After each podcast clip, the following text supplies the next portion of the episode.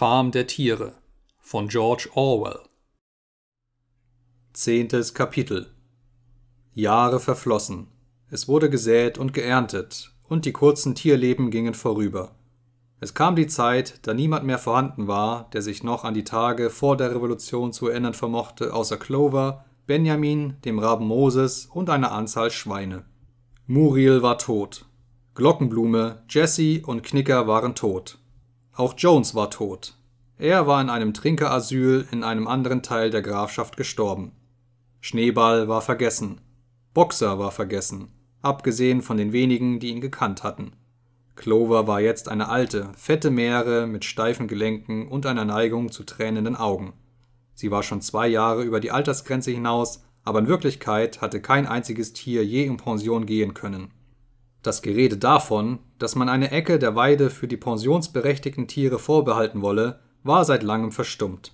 Napoleon war jetzt ein gereifter Eber von 330 Pfund. Quiekschnauz war so fett, dass er kaum noch aus den Augen schauen konnte. Nur der alte Benjamin war noch immer derselbe, aber er war ein wenig rauer um das Maul geworden und, seit Boxers Tod, noch mürrischer und schweigsamer denn je.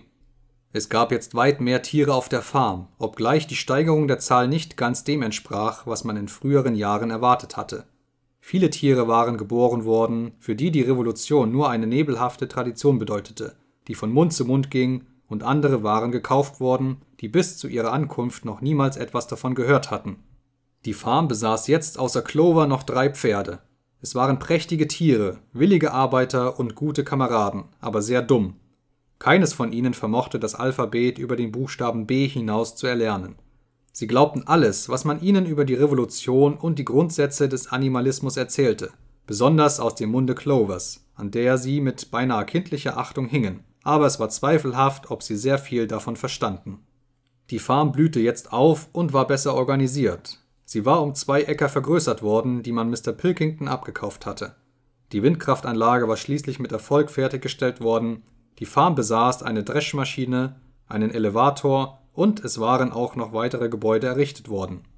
Wimper hatte sich einen eleganten zweirädrigen Wagen gekauft. Das Windrad allerdings wurde schließlich nicht dazu verwendet, elektrische Kraft zu erzeugen, sondern zum Mahlen von Korn, was einen recht ansehnlichen Nutzen in barem Geld einbrachte.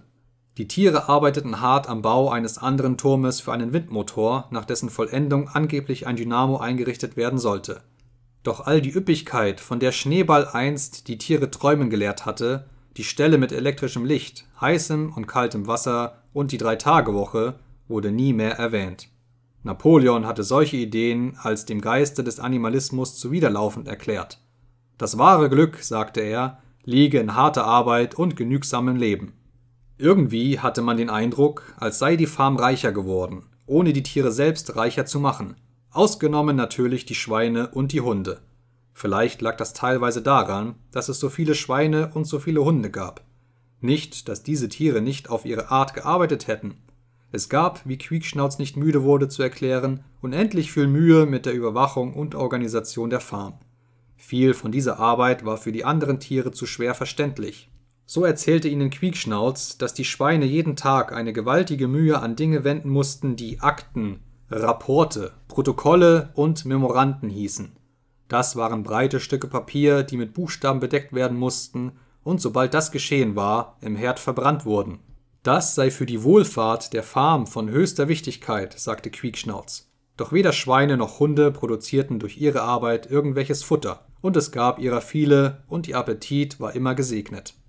Was die anderen anlangte, verstrich ihr Leben, soweit sie es beurteilen konnten, wie es immer verstrichen war. Sie waren zumeist hungrig, sie schliefen auf Stroh, sie tranken aus dem Teich, sie arbeiteten auf den Feldern. Im Winter plagte sie die Kälte und im Sommer plagten sie die Fliegen. Manchmal marterte die Älteren unter ihnen ihr verschwommenes Gedächtnis, und sie versuchten festzustellen, ob es in den frühen Tagen der Revolution, kurz nach der Vertreibung Jones, besser gewesen sei oder nicht. Aber sie konnten sich nicht erinnern. Es gab nichts, was sie mit ihrem jetzigen Leben vergleichen konnten.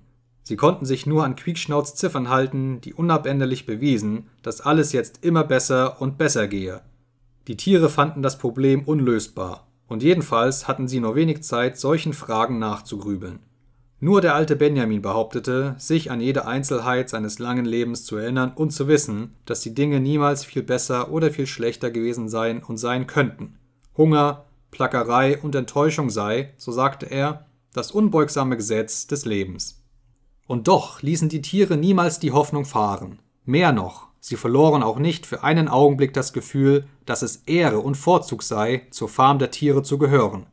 Noch immer waren sie die einzige Farm in der ganzen Grafschaft, ja, in ganz England, die Tieren gehörte und von Tieren bewirtschaftet wurde. Nicht eines von ihnen, auch nicht das jüngste, nicht einmal Neuankömmlinge, die von anderen Farmen zehn oder zwanzig Meilen entfernt zu ihnen gebracht wurden, hörten je auf, das anzustaunen. Und wenn sie das Gewehr knallen hörten und die grüne Fahne an der Spitze des Mastes flattern sahen, dann schwollen ihre Herzen in unzerstörbarem Stolz, und die Gespräche wandten sich stets den alten, ruhmvollen Tagen zu, der Vertreibung Jones, der Niederschrift der sieben Gebote, den großen Schlachten, in denen die menschlichen Eindringlinge besiegt worden waren. Keiner der alten Träume war aufgegeben worden. Der Republik der Tiere, die Major vorausgesagt hatte, wenn einmal die grünen Felder Englands nicht mehr von Menschenfüßen beschritten würden, galt noch immer all ihr Glaube. Eines Tages würde sie kommen, vielleicht nicht allzu bald, vielleicht nicht zur Lebenszeit der heutigen Tiergenerationen, aber sie würde dennoch kommen. Selbst die Melodie von Tiere von England mochte insgeheim da und dort gesummt werden. Jedenfalls war es eine Tatsache, dass alle Tiere auf der Farm sie kannten, wenn auch kein einziges gewagt hätte, sie laut zu singen. Mochte ihr Leben auch hart sein, mochten nicht alle ihre Hoffnungen Erfüllung gefunden haben, so waren sie sich doch dessen bewusst, dass sie nicht waren wie andere Tiere. Wenn sie hungrig blieben, so geschah es nicht, weil sie tyrannische Menschenwesen füttern mussten. Wenn sie hart arbeiteten, so arbeiteten sie wenigstens für sich selber. Kein Geschöpf nannte ein anderes Geschöpf seinen Herrn. Alle Tiere waren gleich. Eines Tages, zu Beginn des Sommers, befahl Quiekschnauz den Schafen, ihm zu folgen und führte sie nach einem weiten Gelände am anderen Ende der Farm, das von jungen Birken bestanden war. Den ganzen Tag blieben die Schafe dort und fraßen unter Quiekschnauz Oberleitung die Blätter. Abends kehrte er selbst wohl ins Farmhaus zurück, befahl aber den Schafen, da das Wetter warm war, zu bleiben, wo sie waren. Es endete damit, dass sie eine ganze Woche fortblieben und die anderen Tiere in dieser Zeit nichts von ihnen zu sehen bekamen. Den größeren Teil des Tages verbrachte Quiekschnauz bei ihnen. Er lehre sie, wie er sagte, ein neues Lied, und dazu brauche er größte Ruhe. Kurz nachdem die Schafe zurückgekehrt waren, geschah es an einem lieblichen Abend, als die Tiere ihre Arbeit beendet hatten und nach den Farmgebäuden zogen, dass vom Hofe her das entsetzte Wiehern eines Pferdes erscholl. Erschrocken blieben die Tiere stehen. Es war Clovers Stimme. Abermals wieherte sie, und alle Tiere setzten sich in Galopp und rannten in den Hof. Und da sahen sie, was Clover gesehen hatte. Es war ein Schwein, das auf seinen Hinterbeinen ging. Ja, es war Quiekschnauz. Ein wenig ungeschickt, als wäre er noch nicht völlig gewöhnt, seine respektable Masse in dieser Stellung zu erhalten, aber doch mit vollendetem Gleichgewicht schlenderte er über den Hof, und einen Augenblick später kam aus der Türe des Farmhauses eine lange Reihe von Schweinen, die sämtlich auf ihren Hinterbeinen einhergingen. Einige konnten es besser als die anderen. Eines oder das andere schien sich sogar ein wenig unsicher zu fühlen und sah aus, als hätte es gern einen Stock, auf den es sich stützen könnte, aber ein jedes wusste doch, seinen Weg rund um den Hof erfolgreich zu beenden. Dann gab es ein furchtbares Gebell der Hunde, ein schrilles Krähen des schwarzen Hahnes und aus der Tür trat Napoleon selbst, majestätisch aufrecht, warf stolze Blicke nach allen Seiten, und die Hunde sprangen um ihn herum. In seinem Huf trug er eine Peitsche. Es gab ein tödliches Schweigen.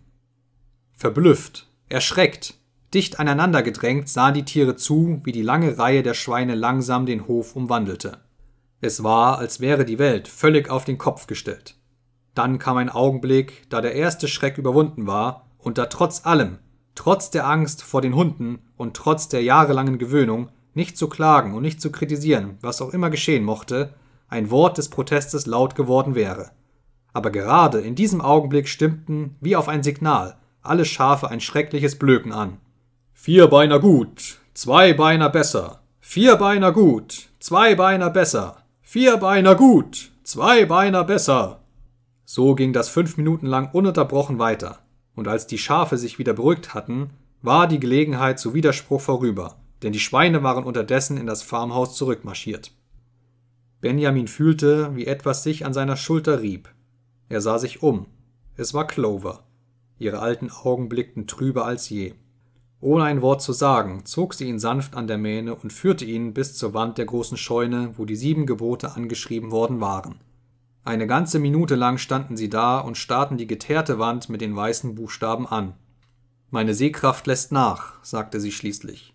Selbst als ich noch jung war, konnte ich nicht lesen, was da geschrieben stand. Aber mir scheint, als ob die Wand irgendwie anders aussehen würde. Sind die sieben Gebote dieselben wie früher, Benjamin?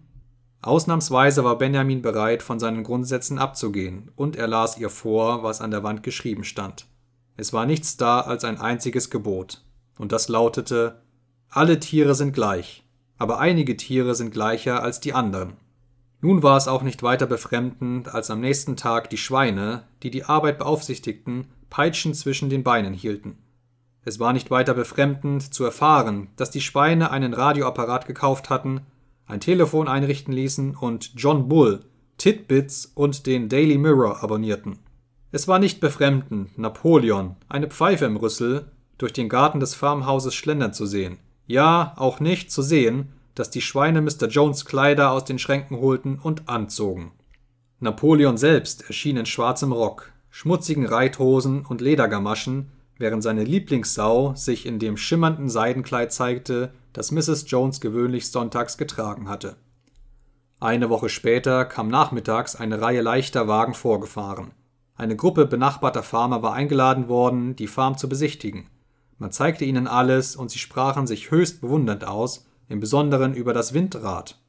Die Tiere jäteten das Rübenfeld. Sie arbeiteten fleißig, hoben kaum die Köpfe vom Boden und wussten nicht, wovor sie mehr Angst haben sollten, vor den Schweinen oder vor den menschlichen Besuchern. Abends erscholl Gelächter und Singen aus dem Farmhaus, und plötzlich, beim Lärm des Stimmengewirrs, wurden die Tiere von Neugier gepackt. Was mochte sich dort drinnen begeben, wo jetzt Tiere und Menschen zum ersten Mal einander gleichberechtigt gegenüberstanden? Wie auf Verabredung schlichen sie, so leise wie möglich, in den Farmgarten. Am Gartentor zögerten sie verschüchtert, aber Clover führte sie weiter. Auf den Fußspitzen gingen sie behutsam bis an das Haus, und jene Tiere, die groß genug waren, spähten durch das Fenster des Eßzimmers. Da, rund um eine lange Tafel, saßen ein halbes Dutzend Farmer und ein halbes Dutzend der hervorragendsten Schweine, Napoleon selbst aber auf dem Ehrenplatz oben an. Die Schweine schienen sich auf ihren Stühlen völlig behaglich zu fühlen. Die Gesellschaft unterhielt sich mit Kartenspielen, hatte das Spiel aber soeben unterbrochen offenbar weil ein Trinkspruch ausgebracht werden sollte. Ein mächtiger Humpen kreiste und die Krüge wurden mit frischem Bier gefüllt. Keiner bemerkte die erstaunten Gesichter der Tiere am Fenster. Mr. Pilkington vom Fuchswald erhob sich, den Krug in der Hand.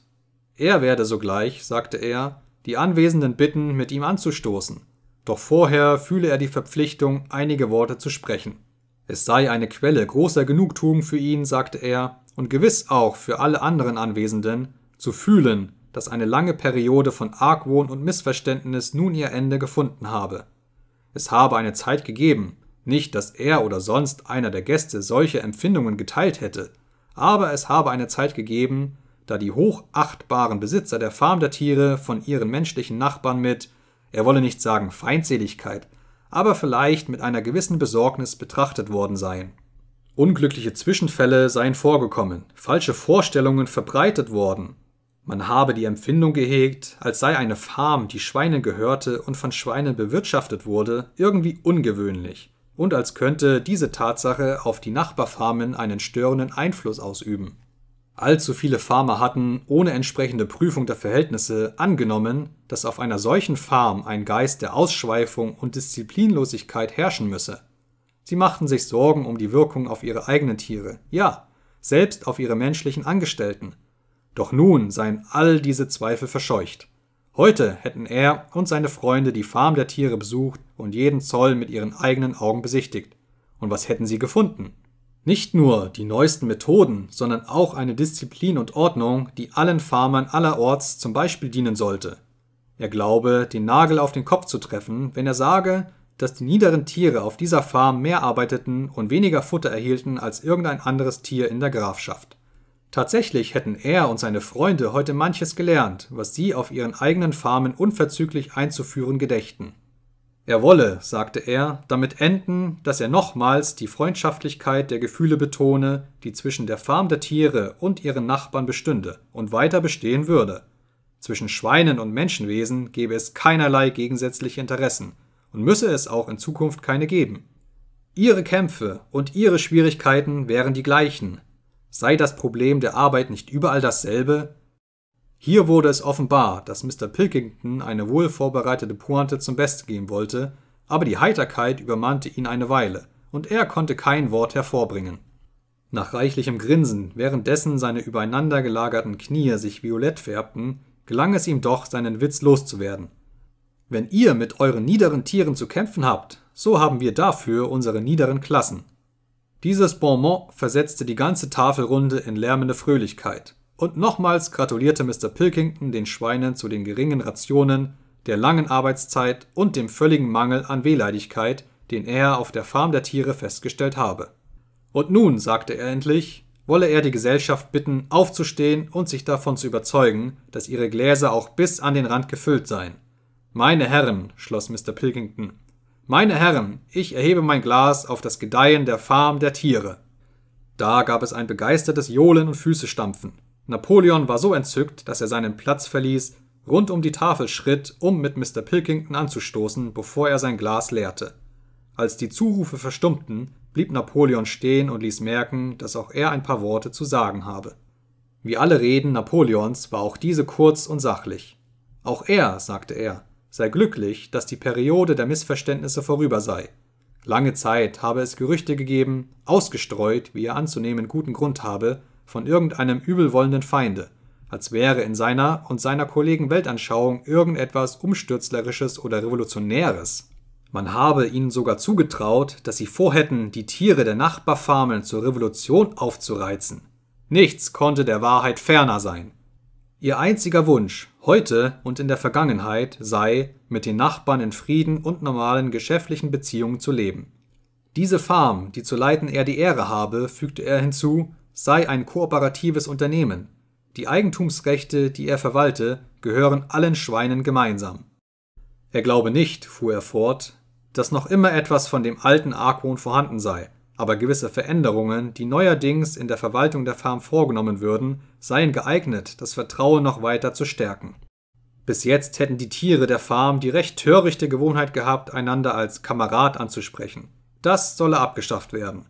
Es habe auch der seltsame Brauch bestanden, dessen Ursprung unbekannt sei, dass nämlich die Tiere jeden Sonntagmorgen an einem Eberschädel vorbeimarschierten, der an einem Pfosten im Garten befestigt war. Auch dies würde abgeschafft und der Schädel sei bereits vergraben worden. Seine Gäste mochten wohl auch die grüne Flagge bemerkt haben, die vom Mast wehte. In diesem Fall hätten sie vielleicht wahrgenommen, dass Huf und Horn, die vorher darauf sichtbar waren, nunmehr entfernt worden seien. Von jetzt an würde es einfach eine grüne Flagge sein. Nur einen Einwand habe er gegen Mr. Pilkingtons ausgezeichnete und freundnachbarliche Rede zu erheben, sagte er.